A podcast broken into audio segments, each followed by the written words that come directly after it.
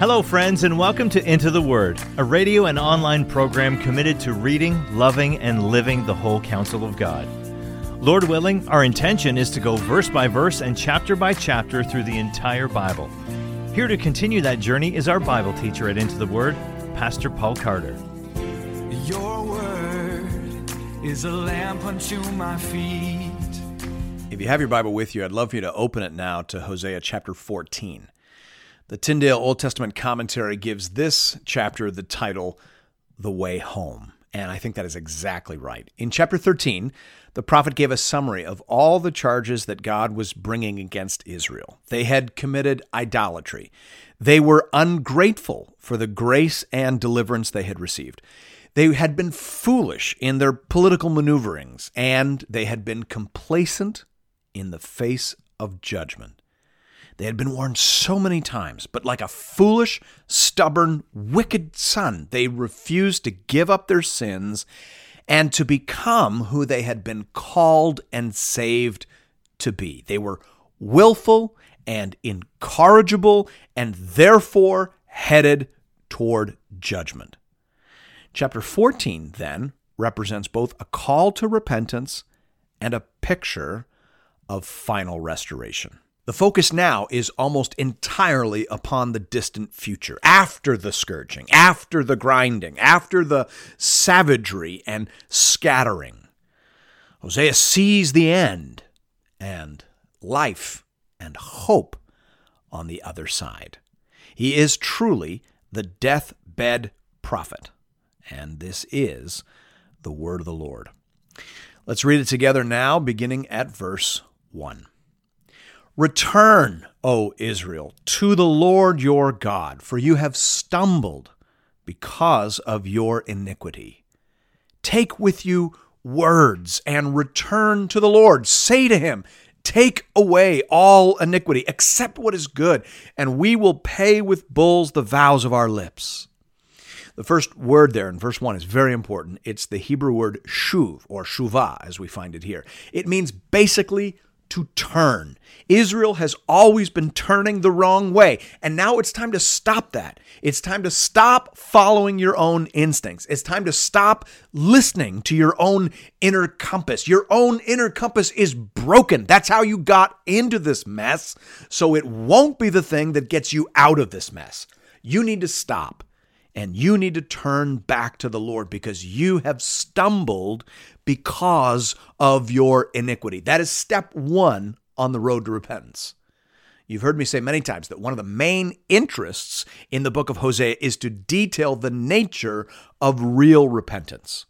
In chapter 6, verses 1 to 3, we were given an example of false repentance. The Bible is very interested in helping us distinguish between real repentance and false repentance because there is no one so lost as the person who thinks they are going home when in fact they are wandering further away into darkness and judgment. That is the worst thing you could possibly imagine. And therefore, the most important thing you could possibly imagine is understanding the difference between real and false repentance. Step one in real repentance is turning to God and acknowledging that all of your troubles spring from the source of your sin.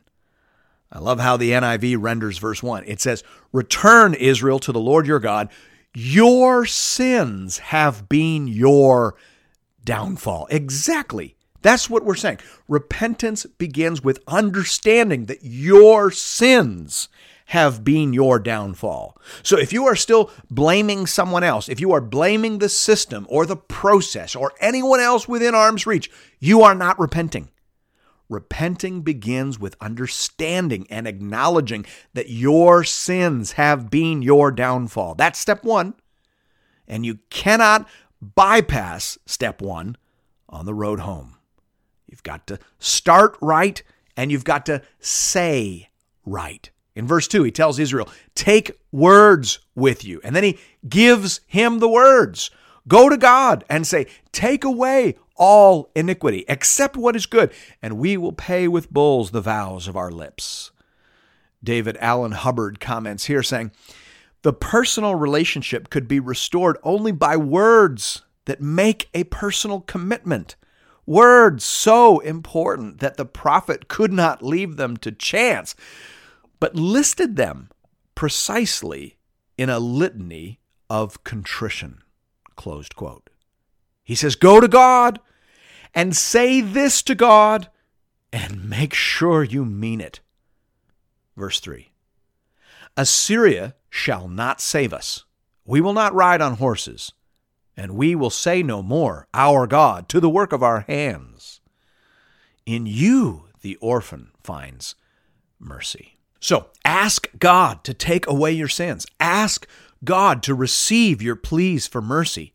Tell God that you want to serve and worship Him in a way that is pleasing to Him. Tell Him that you have turned away from every false support. Tell Him that you want to be singular in your love and devotion. And tell Him that you are only daring to come to Him in this way because you know that He is the God of mercy. That's good repenting. That's exactly what you need to say if you really intend to get right with God. And now, here in verses 4 to 7, the prophet anticipates, as it were, how God will respond when Israel repents in this way. He says, verse 4 I will heal their apostasy. I will love them freely, for my anger has turned from them. I will be like the dew to Israel. He shall blossom like the lily. He shall take root like the trees of Lebanon.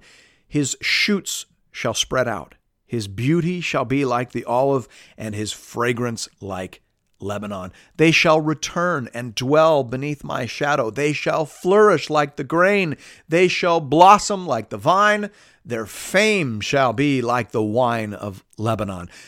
God is so eager to forgive and restore. Doesn't this sound like the father in the prodigal son story? As soon as the wasteful and stupid son comes to his senses in the pile of pig slop that he's been living in, as soon as he turns around and sets his heart on home, the father runs to forgive him. He rushes to restore. He rejoices because that which was lost has been found. That's exactly who God is in this oracle. He is the healer of our apostasy. Oh, how our apostasy wounds us. Oh, how our sin diminishes us. But God is the great physician. He knows how to heal that which sin has wounded. And when Israel turns to him, his wrath turns away from them. It will have done its work. Its purpose was to drive them home. Its purpose was to bring them back. That's what the curse is, brothers and sisters. It is God poisoning all the wells in our desert of rebellion. It is God walling up every way that leads to ruin. It is God bringing his children home. And when we come, he greets us and washes us and overwhelms us with renewal. He is like the dew, restoring all that withered and was lost in our long exile. So we become again who we were made and saved to be the beautiful vine, the precious lily, the fruitful tree. That's what is waiting for us on the other side. Verse 8. O Ephraim, what have I to do with idols? It is I who answer and look after you. I am like an evergreen cypress. From me comes your fruit. Here, God is saying that if Israel comes home, then he must determine to leave all his idols behind. You have to come home empty handed.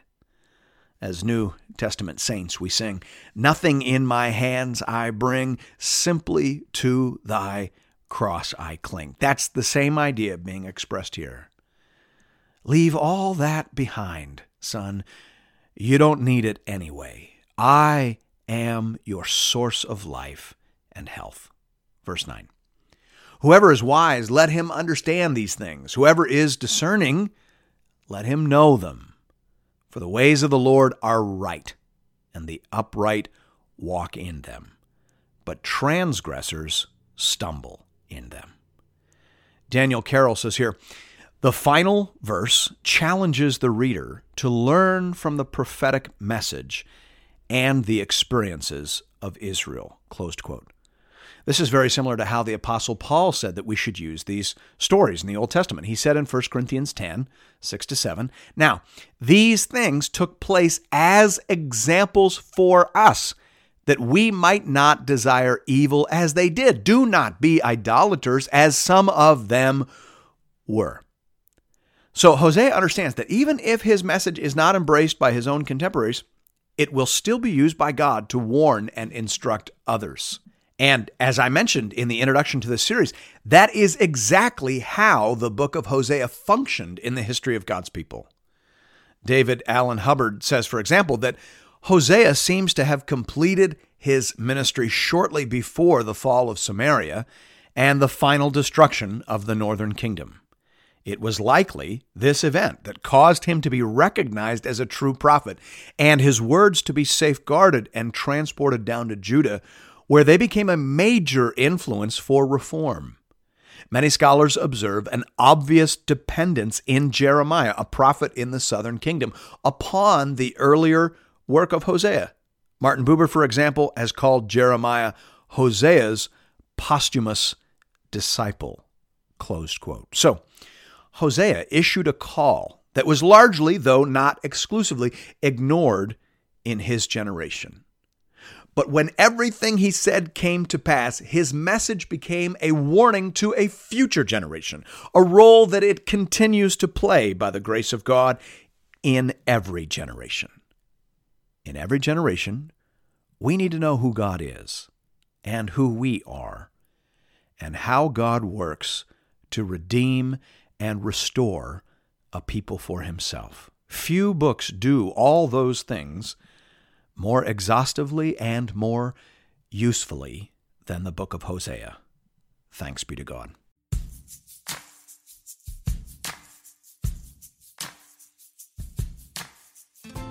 And thank you for listening to another episode of Into the Word. If you've appreciated the Into the Word ministry, I'd like to personally invite you to pay it forward by supporting one of our preferred mission partners. For the remainder of this year, we are highlighting the church planting ministry Mile 1 in St. John's, Newfoundland. Newfoundland is classified as an unreached population, with less than 2% of people identifying as evangelicals. Mile One Ministries is committed to helping healthy churches plant other Bible believing, gospel preaching churches. Here at Into the Word, I only promote ministries that I have firsthand on the ground experience with. Mile one is bearing fruit and is being led and stewarded by people that I know and trust. If you'd like to make a contribution to this important ministry, you can do that by visiting the Into the Word website at intotheword.ca. There are giving options there under the Give tab for both Canadian and American listeners. International listeners are welcome to give as well, though their gifts may not qualify for charitable receipts in their nation. Thank you for considering this method of showing your support for the Into the Word program. And may God alone be glorified. Your word is a lamp unto my feet